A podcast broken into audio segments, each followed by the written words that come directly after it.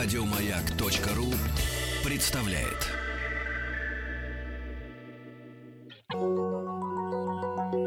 Радиостанция Маяк и телеканал Наука 2.0 представляют. Серия лекций Наука 2.0 Live. Трансляция из летней студии Маяка в Сокольниках.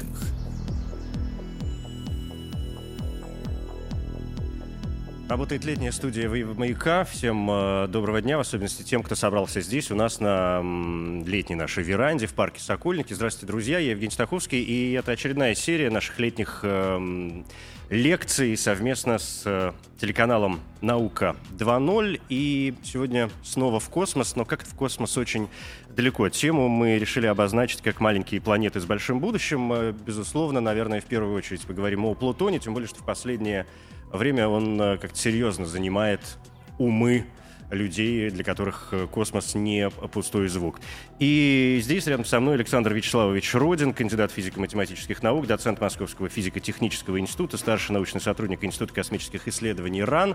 Александр Вячеславович, здравствуйте. Здравствуйте. Спасибо, что добрались до нас сегодня. Да, и я, честно говоря, вам наводку поддаю, конечно, это дело. С чего бы вы хотели начать сегодня? В принципе, с малых планет, с карликовых планет. Или сразу пойдем к Плутону, а от него уже куда-то дальше.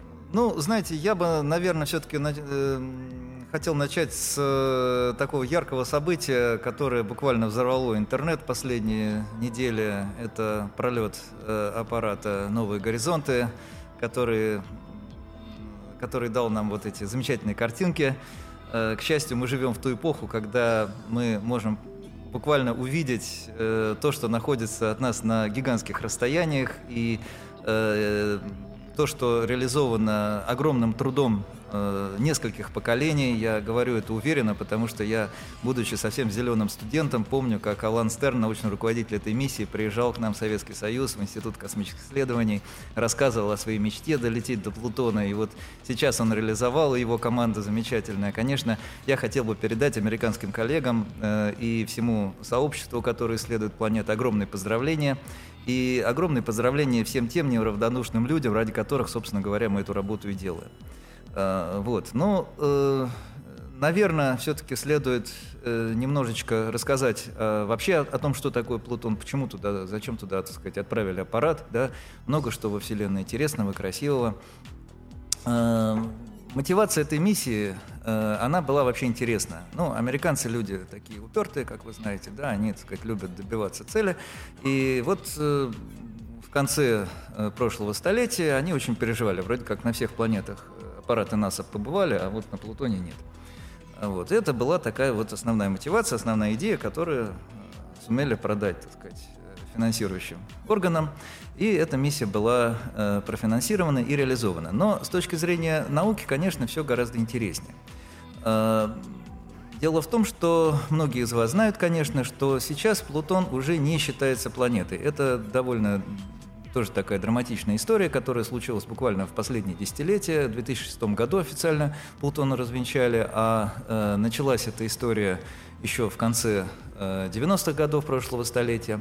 А открыт Плутон был именно в качестве планеты, и открыт, в общем, относительно недавно. В 1930 году он был открыт в результате, ну, примерно 20-летних усилий по поиску так называемой планеты X. Что такое планета X? Наверное, следует начать с еще более давней истории, с 40-х годов 19-го столетия уже, когда небесная механика достигла такого совершенства, такой точности, которая позволила предсказывать наличие планет на гигантских расстояниях, невидимых в тогдашние телескопы, анализируя орбиты соседних планет. Ну, мы с вами знаем хорошо, что существует закон всемирного тяготения, что все тела, обладающие массой, притягиваются друг к другу, и планета не исключение, и это, конечно, влияет на их движение. Несмотря на то, что планеты обращаются вокруг Солнца, которое является основным, самым массивным телом в Солнечной системе, планеты влияют друг на друга. И это так называемые возмущения их орбит, они фиксируются с помощью телескопов. Точность расчетов уже практически 2 столетия назад достигла такого совершенства, которое позволило очень точно анализировать эти орбиты и предсказывать наличие каких-то неизвестных масс, которые возмущают эту орбиту. Так вот, в начале 19 столетия люди догадались, что за пределами орбиты Урана находится еще одно массивное небесное тело. Дело в том, что вот вплоть до Урана, значит, соответственно, это 7 планет, они были известны еще в древности, еще в античные времена. А вот Нептун был действительно открыт на кончике пера в результате таких многолетних усилий как теоретиков, так и астрономов-наблюдателей. И вот этот успех настолько вдохновил астрономическое сообщество, что людям казалось, что вот с орбитой Нептуна тоже что-то не так. И, наверное, есть что-то, что возмущает орбиту Нептуна. И были приложены такие гигантские усилия, что на 1930 году была абсолютно уверенно, достоверно обнаружена, документирована двойная планета, значит, которая получила название Плутон. Самый массивный видимый с наземного телескопа спутник получил название Харон. Но про историю названия тоже, так сказать, отдельная интересная, забавная история. Имя Плутон дала 11-летняя британская школьница, а Харон — это, ну, тоже, так сказать, персонаж античной мифологии, такой мрачный довольно, который там в подземном царстве перевозил мертвых через речку. Это, на самом деле, просто переиначенное имя супруги открывателя Шерон. Это, может, не имеет большого отношения к делу, но говорит о том, что все-таки очень обширное сообщество было во все это вовлечено. Но когда оценили размер и массу вот этого вновь открытого объекта, стало понятно, что на самом деле открытие это ошибочное, что ничего он, конечно, возмущать не может, у него слишком мала масса. И просто очень что-то хотели найти за пределами орбиты Нептуна, и вот нашли. И тогда, в начале 20-го столетия, совершенно не догадывались, что совершили, на самом деле, гораздо более важное открытие, чем открытие еще одной планеты. На самом деле открыли целый класс объектов. И вот после того, как уже в конце 20-го, начале 21-го столетия наблюдательная техника достигла такого совершенства, что подобных объектов, пусть не таких массивных, не таких ярких, более удаленных, обнаружено уже несколько сотен так называемых транснептуновых объектов. Вот именно тогда поняли, что Плутон — это не просто планета, а это представитель совершенно отдельного нового класса небесных тел. Именно поэтому вот Международная астрономическая ассоциация, она предложила и после более чем 10-летних дебатов все-таки, так сказать, лишила официально Плутон звания планеты. Вот такая вот драматичная история. Но это никоим образом, конечно, не помешало ученым-инженерам реализовать вот эту блестящую миссию «Новые горизонты».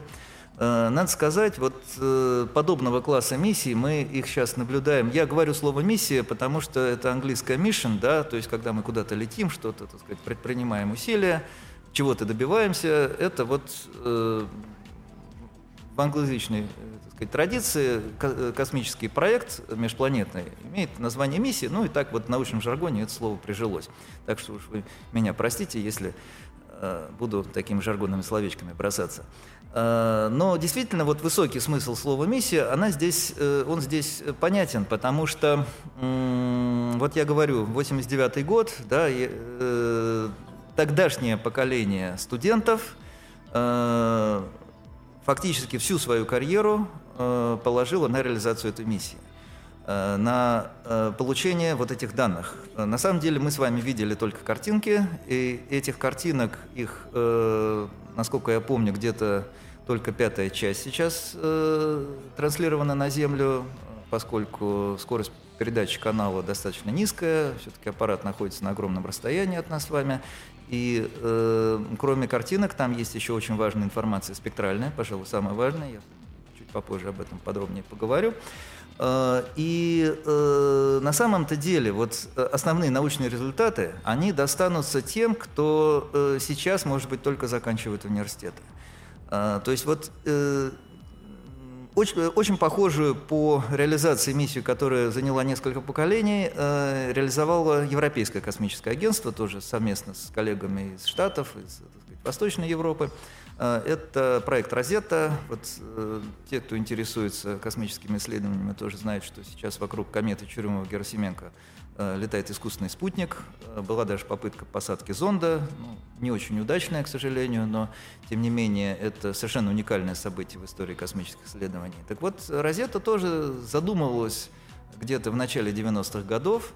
Больше 10 лет перелет, и только сейчас, наконец, получены первые результаты, а проанализированы, опубликованы они будут еще через много лет.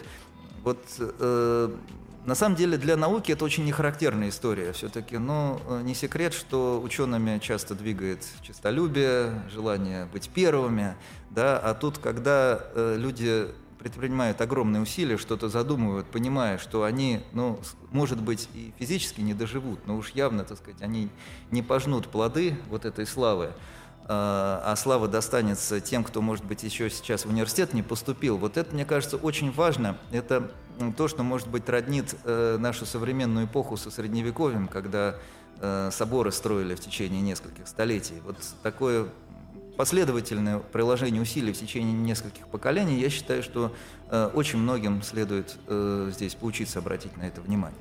Вот. Но какие результаты были по Плутону получены? Во-первых, конечно, картинки. Они все очень красивые, яркие.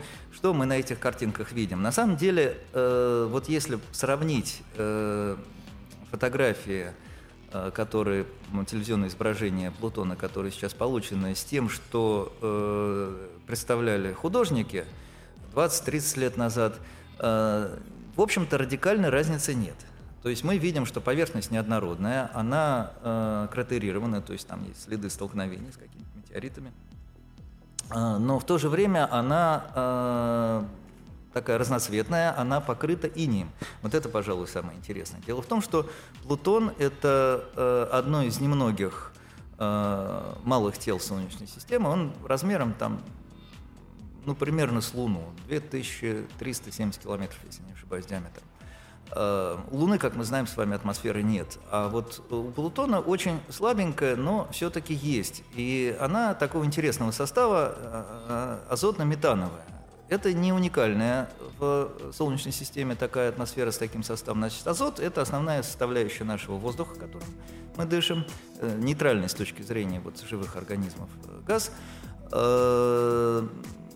Такая же азотная атмосфера есть на Титане, только очень плотная, даже плотнее, чем наша земная. Это спутник Сатурна. Очень разреженная азотно-метановая атмосфера есть у Тритона, спутника Нептуна, и вот у Плутона. То есть это некий класс объектов, и вот эта атмосфера при тех очень низких температурах, которые там реализуются, а это меньше 100 градусов по Кельвину. То есть это, если в градусах Цельсия, там минус 180, 200, что-то в этом духе. Конденсируется на поверхность, то есть выпадает в виде инея, как метан, так и азот. То есть сама атмосфера, она переменная, потому что ее часть выпадает просто в виде инея, в виде снега на поверхность.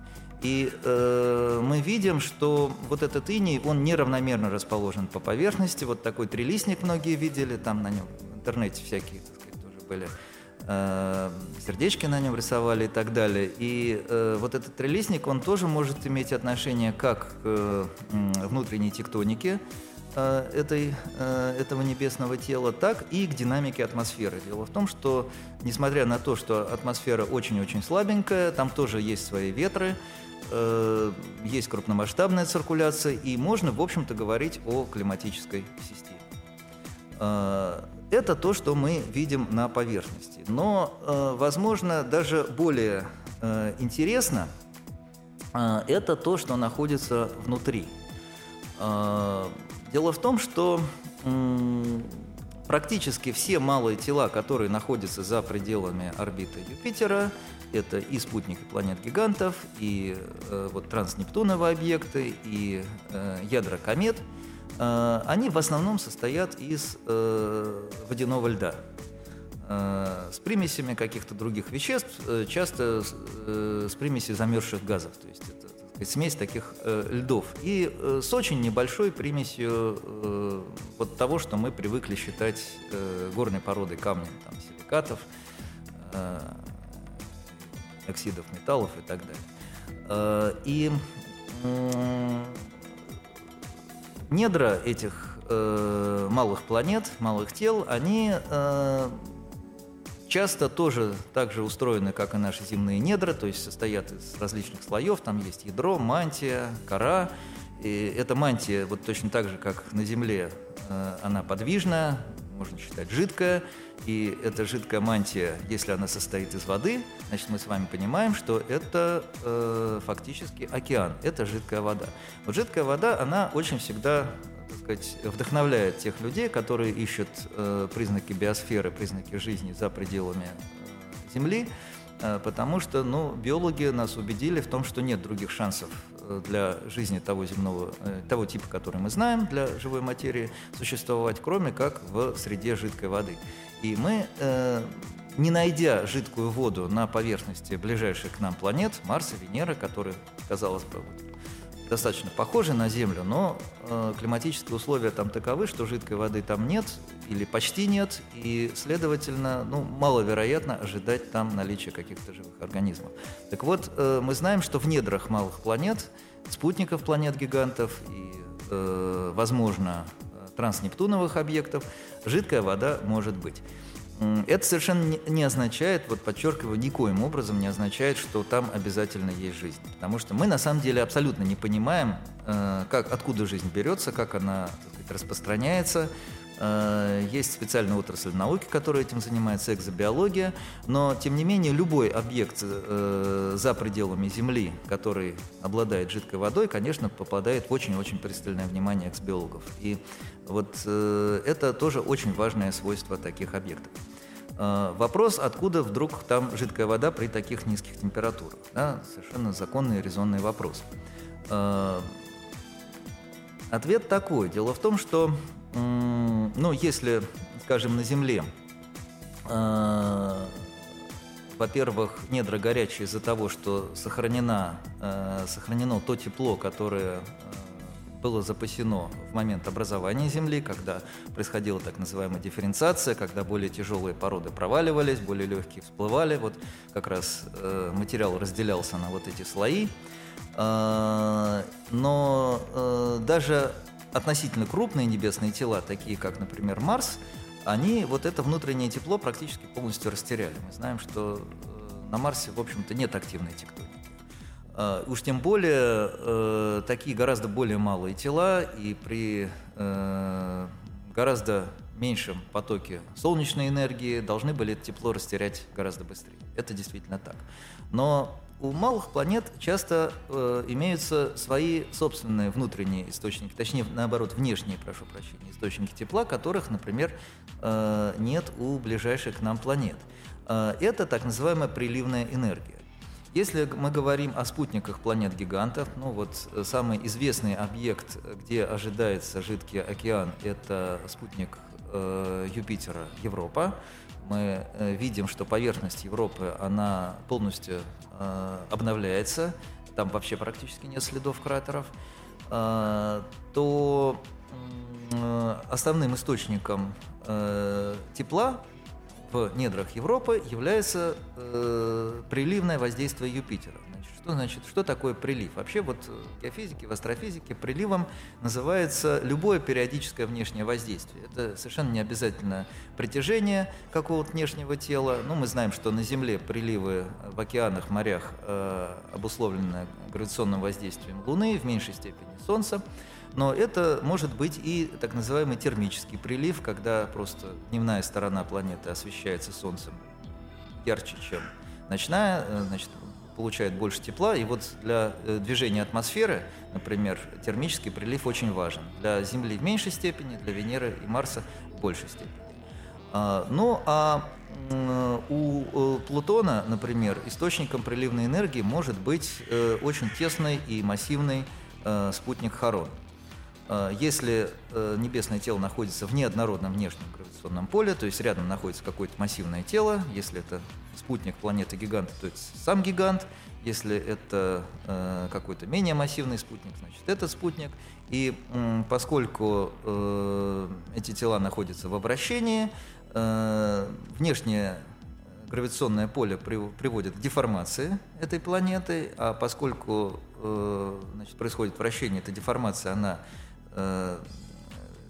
перемещается по планете, и получается, что планету как бы мнет. И вот этой энергии хватает для того, чтобы разогреть недра достаточно сильно и привести к появлению вот такой вот жидкой мантии. Ну, это, естественно, вот самые-самые общие такие соображения, которые я высказал.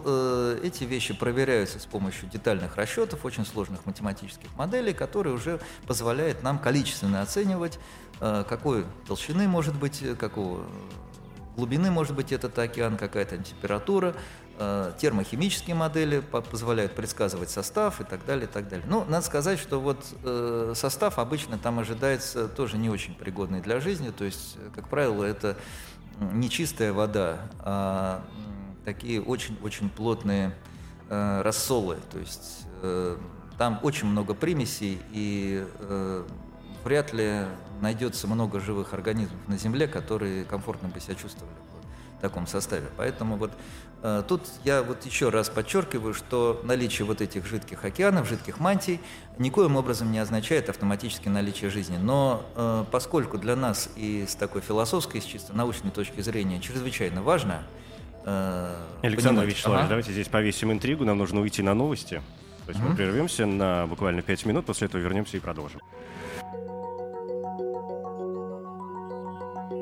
Радиостанция «Маяк» и телеканал «Наука 2.0» представляют серия лекций «Наука 2.0 Live». Трансляция из летней студии «Маяка» в Сокольниках. Работает летняя студия «Маяка», наши летние лекции. Александр Вячеславович Родин сегодня в гостях, кандидат физико-математических наук, доцент Московского физико-технического института. Вы заметили, что в центре у нас появился микрофон. Вполне себе традиционная история. Если будут какие-то вопросы, пожалуйста, подходите, задавайте. И я не сомневаюсь, что Александр Вячеславович с удовольствием вам на них ответит. Напомню, говорим мы сегодня о малых телах Солнечной системы, о карликовых планетах, в том числе, наверное, и в первую очередь о Плутоне, который бесконечно вступает в какие-то довольно сложные взаимоотношения со своим дружком Хароном. Правильно? Да, ну вот... Мы остановились на вот этих жидких мантиях, на океанах водяных, которые представляют огромный интерес. Но надо сказать, что все это запрятано под практически 100-километровой, так условно говоря, если говорить, толщей коры, которая состоит из льда, а лед при этих температурах по прочности не уступает нержавеющей стали. И, в общем, даже если мы туда и прилетим ценой огромных усилий и финансовых затрат, как-то очень трудно будет до туда докопаться, добуриться. Да? Тогда вообще зачем все это? И как мы что-то можем узнать об этих недрах? И вот здесь нам очень помогает такое совершенно удивительное явление, которое стало достаточно хорошо известно в последние десяток лет вот в силу красочных, ярких картинок, которые сопровождают это так называемый криовулканизм, то есть вулканизм при низких температурах. Мы привыкли с вами, что вулканы – это что-то огнедышащее, что-то очень горячее, да, когда расплавленные, так сказать, горные породы стекают, изливаются, все брызжет и светится. А какой может быть криовулканизм? Но если мы вспомним с вами, что роль камня там играет лед, а часто это не просто водяной лед, а замороженный азот, замороженный метан, то есть те вещества, которые при наших привычных температурах находятся в газообразном состоянии, стоит нам, в общем-то, относительно немного нагреть, как тут же начнется извержение. И вот, скажем, гейзерная активность, она наблюдается на таких малых телах. спутники вот на спутниках Сатурна и на спутнике Нептуна Тритоне наблюдаются гейзеры, и на Плутоне также ожидается вот эта криогейзерная активность. Это выглядит, если так совсем грубо, примерно таким образом. Значит, корка из льда, под ней образуется пузырь из азота. В силу каких-то причин, вот, того же самого приливного разогрева, либо каких-то других причин, вот этот газовый пузырь разогревается, корка проламывается, и выходит наружу мощнейшая струя газа вместе со льдом, со снегом, с обломками горной породы. И самое главное, что вот это освобожденное вещество, оно зачастую приходит из очень-очень глубоких слоев небесного тела, поскольку они деформируются постоянно за счет приливных сил, они подвижные, могут образовываться трещины, в том числе очень глубокие. Есть шанс, что вещество из вот этих очень глубоких океанов может просочиться на поверхность и быть выброшено в космическое пространство с помощью вот такой кривовулканической или гейзерной активности. И вот тут-то эти молекулы, они окажутся под прицелом аппаратуры, которая может устанавливаться как на наземных телескопах, так и на космических аппаратах. Что это за аппаратура? В первую очередь это спектрометры, то есть приборы, которые анализируют электромагнитное излучение. Мы хорошо знаем, что молекулы, вот привычные нам молекулы, которые, так сказать, образуют вещество, это и та же самая вода, и азот, и метан, и другие более сложные, в том числе органические молекулы, они обладают очень характерными частотами, на которых они поглощают или излучают энергию в электромагнитном взаимодействии с электромагнитным полем.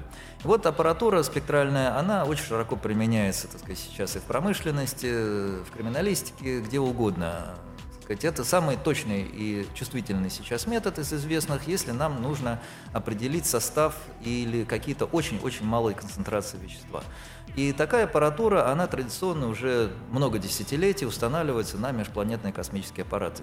И, разумеется, на наземные телескопы тоже. По сути, спектроскопия является самым мощным аналитическим методом, который позволяет анализировать вещество в космическом пространстве. И вот анализируя ту ничтожную долю вещества, которое оказалось выброшено с помощью вот этой кривовулканической гейзерной активности в космическое пространство, мы можем сделать очень важные выводы о природе, о состоянии и даже высказать какие-то гипотезы о происхождении вот этих глубоких океанов. И, может быть, со временем будут разработаны надежные методы, которые действительно смогут ответить на вопрос, а существует ли в этих океанах какая-то биологическая активность. И вот в этом, пожалуй, я вижу на данный момент, на сегодняшнем этапе, самую важную цель и самый такой яркий результат, который мы можем ожидать от исследования подобных небесных тел с помощью космических аппаратов. Ну, надо сказать, что вот мы часто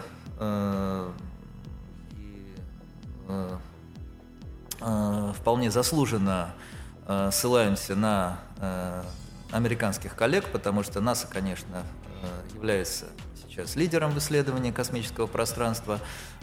Почетное второе место, я бы сказал, в этой гонке, которая на самом деле никуда не делась с уходом холодной войны. Она есть, но она приобрела такой, скорее, спортивный характер, чем враждебный. Да, собственно, она никогда не была враждебной. То есть в советские времена мы прекрасно сотрудничали с зарубежными коллегами, и именно сейчас очень многие те связи, которые с советских времен наработаны, они сейчас оказались самыми прочными, как ни странно. Так вот, Европейское космическое агентство, я хочу тоже отдать должное, с уходом вот эпохи холодной войны оно заняло почетное второе место в исследовании межпланетного пространства.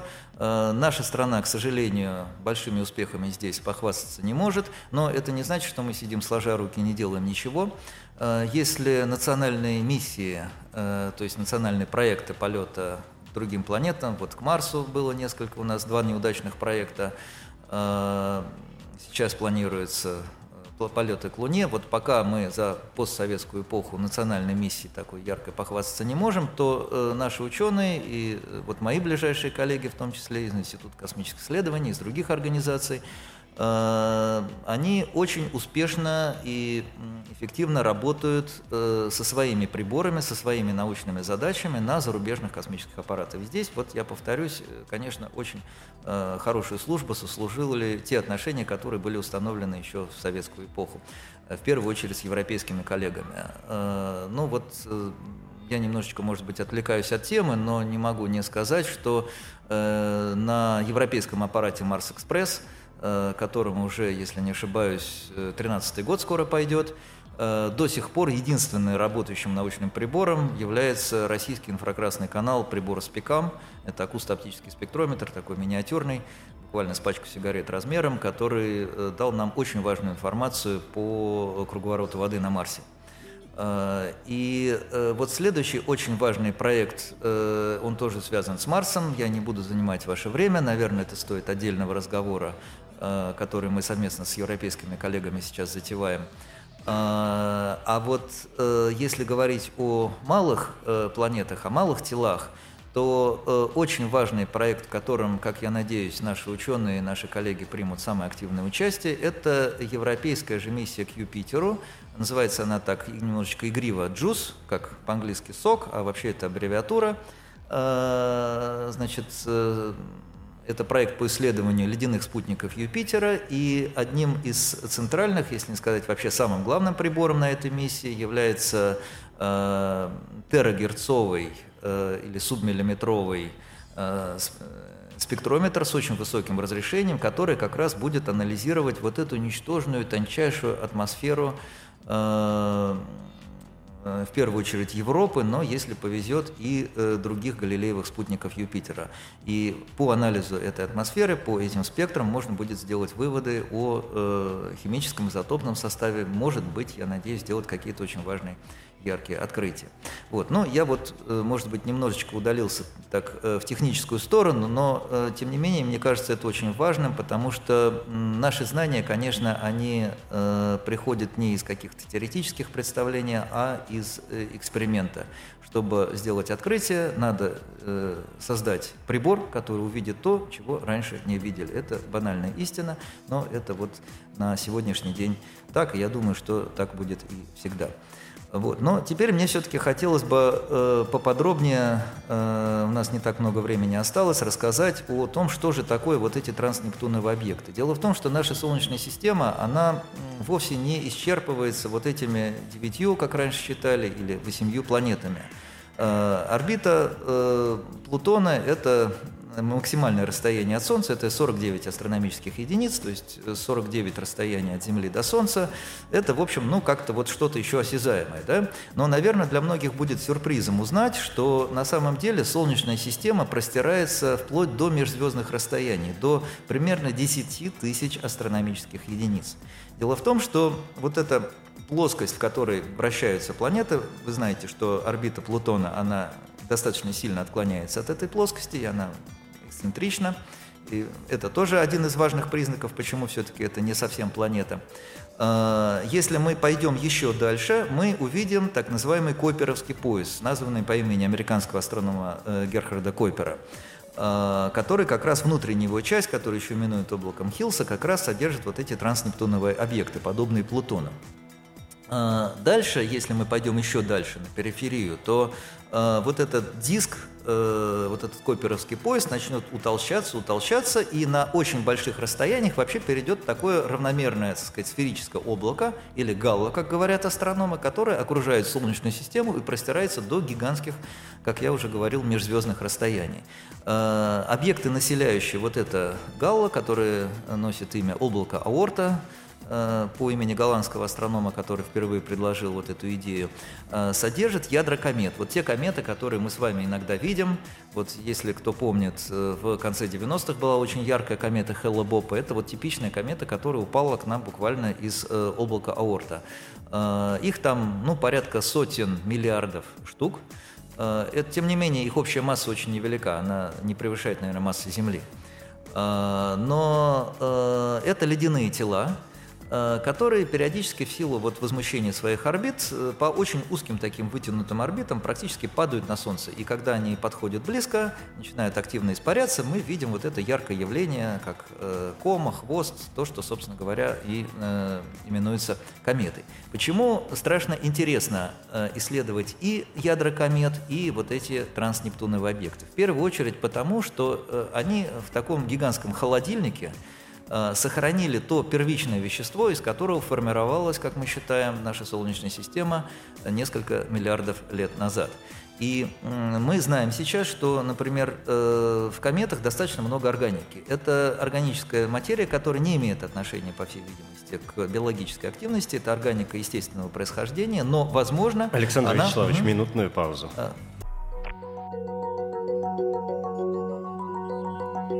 Радиостанция «Маяк» и телеканал «Наука 2.0» представляют. Серия лекций «Наука 2.0 Лайв». Трансляция из летней студии «Маяка» в Сокольниках. Александр Вячеславович, мы остановились на транснептуновых объектах, и вы начали говорить про органику. Спасибо. Так вот, это первичное вещество. Исследование этого вещества позволяет нам ценой, конечно, очень больших усилий и больших временных затрат, ценой нескольких поколений, совершить не просто путешествие в пространстве на сотни миллионов и миллиарды километров, но и совершить путешествие во времени на миллиарды лет и увидеть практически в первозданном виде то вещество, из которых формировалась наша с вами Земля и, возможно, первичная живая материя на Земле. Вот это очень важное такое, может быть, в некотором смысле философское замечание. Кроме того, вот мне хотелось бы еще на таком тезисе остановиться. Вот чем больше и подробнее мы исследуем нашу Солнечную систему, а сейчас мы знаем, что Солнечная система не единственная планетная система во Вселенной, сейчас тысячи внесолнечных планетных систем, уже счет пошел на тысячи, обнаружены, и, возможно, еще через достаточно короткое время мы сможем получить статистику по планетам, подобную той, которую мы имеем сейчас уже, так сказать, достаточно долгое время, по звездам. Это будет совершенно новый этап в развитии наук о планетах. Но пока что вот подробно мы можем изучать только нашу Солнечную систему. Но чем более подробно мы ее изучаем, тем, в общем-то, более трудной позиции как раз находятся экзобиологи. Если посмотреть на вполне серьезную научную литературу, ну, где-то там 70-60-летней давности, уже после военного периода, то там вполне можно, так сказать, увидеть замечания о растительности на Марсе, там, может быть, какой-то растительности на других планетах, о каких-то бактериях, и люди писали об этом всерьез как о каком-то совершенно очевидном факте. Да? Но чем больше мы узнаем об окружающем космическом пространстве, тем больше мы убеждаемся, что там на самом деле очень неуютно. И складывается такое ощущение, что Земля наша является уникальным объектом.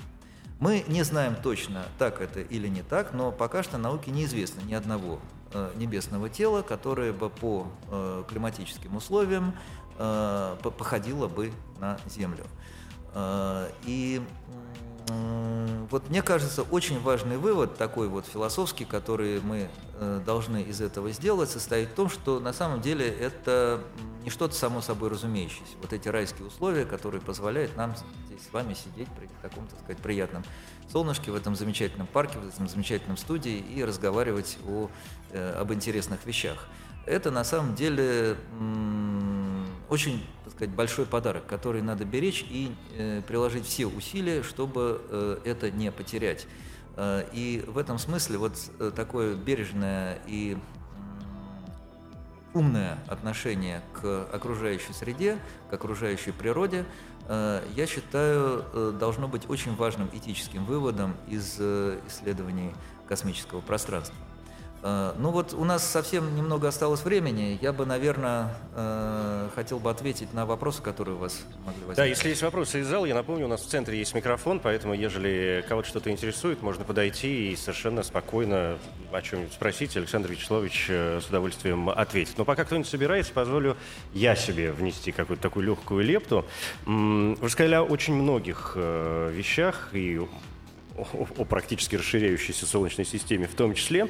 Но, может быть, под занавес, мне кажется, не лишним будет напомнить, как возвращаясь к Плутону, о том, чем, скажем, стандартные, говоря простым языком, планеты Солнечной системы, вот те 8 прекрасных штук, отличаются действительно от карликовых, от малых планет Солнечной системы, и по какой причине, например, Плутон действительно был исключен из их числа? Ну, знаете, во-первых, стандарта планеты Солнечной системы, даже в Солнечной системе, хотя мы знаем, что уже планетных систем очень много, стандарта не существует. Существует несколько классов. Вот есть планеты земной группы, так называемые, да, это Меркурий, Венера, Земля, Марс. Это планеты, у которых есть твердая оболочка, там примерно понятно, из чего она сделана, примерно понятен диапазон размеров, масс, это вот, так сказать, внутренние наши планеты. Дальше есть планеты-гиганты Юпитер-Сатурн. Это совершенно другой мир, абсолютно другой класс, они в 1000 раз более массивны, они состоят из водорода и гелия, то есть у Юпитера практически солнечный состав. У них абсолютно другие атмосферы, и более того, у них вообще нет твердой поверхности. И недра вообще из, так сказать, из металлического водорода, из очень экзотического вещества, которое вот в лаборатории только совсем-совсем недавно научились получать. Дальше есть два совершенно уникальных гиганта Уран и Нептун. Это так называемые ледяные гиганты, которые, по всей видимости, тоже представляют собой планеты. Океаны тоже с жидкими мантиями, в которых большое количество воды. И тоже с водородными, очень массивными, очень плотными водородно-гелиевыми атмосферами. Вот. Ну и, наконец, есть вот так называемые транснептунные объекты. То есть я ничего не имею против, и я думаю, что, так сказать, астрономическое сообщество может согласиться с этим тезисом, что вот транснептуновые объекты, их тоже, так сказать, зачислят в определенный класс планет. Но поскольку все-таки мы привыкли, что планеты, их какое-то считанное количество, хотя бы чтобы вот в школьных учебниках чтобы могли написать, чтобы не путаться, да, сразу принимать население, так сказать, в несколько сотен объектов, но это, наверное, слишком. Вот, поэтому это просто класс небесного тела. По массе это скорее не планета, а такой крупный спутник. То есть это очень похоже на Луну, очень похоже на Титан, на Европу, на многие спутники, которые мы знаем. По составу это типичное ледяное малое тело, которых очень много на периферии Солнечной системы. Вот. А вот по, так сказать, тем процессам, которые там происходят, они достаточно уникальны. Там есть вот эти гейзерная активность, там есть криовулканизм, криотектоника. И, конечно, мы о них знаем еще очень-очень мало. Но это, безусловно, очень важный и совершенно отдельный класс объектов. Орбита важна? Поведение на орбите, потому что тот же Плутон ведь довольно забавно себя ведет. Да, эти орбиты, конечно, очень интересны, и в первую очередь они интересны с точки зрения истории, их эволюции. Важно понимать, как они вообще туда попали, потому что, если вот рассматривать классические теории возникновения Солнечной системы, вообще планетных систем, то на такой далекой периферии, казалось бы, плотность первичного вещества была настолько мала, что образоваться там у небесных тел шансов практически нет. По всей видимости, они были туда выброшены, в первую очередь планетами-гигантами. При тесных проходах они резко изменяли свою траекторию и улетали куда-то, так сказать, на далекую периферию. Вот, по всей видимости, облако Оорта, ядра комет оказались именно таким образом. А вот что с объектами Койперовского пояса, это большой вопрос. Они, по всей видимости, мигрировали. Небесные тела за астрономические времена могут мигрировать достаточно далеко. То есть нам предстоит еще выяснять, и, как вы справедливо заметили, только совершенно молодые люди, которые сейчас только поступают, наверное, в институт, смогут где-то на старости уже своих лет понять, что там происходит на самом деле. Безусловно, но я хотел бы подчеркнуть, что вот эта страшно интересная работа, она в первую очередь командная. И вот когда мы делаем общее дело, очень важно понимать, что любое усилие, оно будет положено в общую копилку, и пусть даже мы не увидим результат. С вами этого результата, да. Но этот результат... Спасибо большое. Александр Родин, кандидат физико-математических наук, доцент Московского физико-технического института. Спасибо большое за интересную лекцию. Еще больше подкастов на радиомаяк.ру.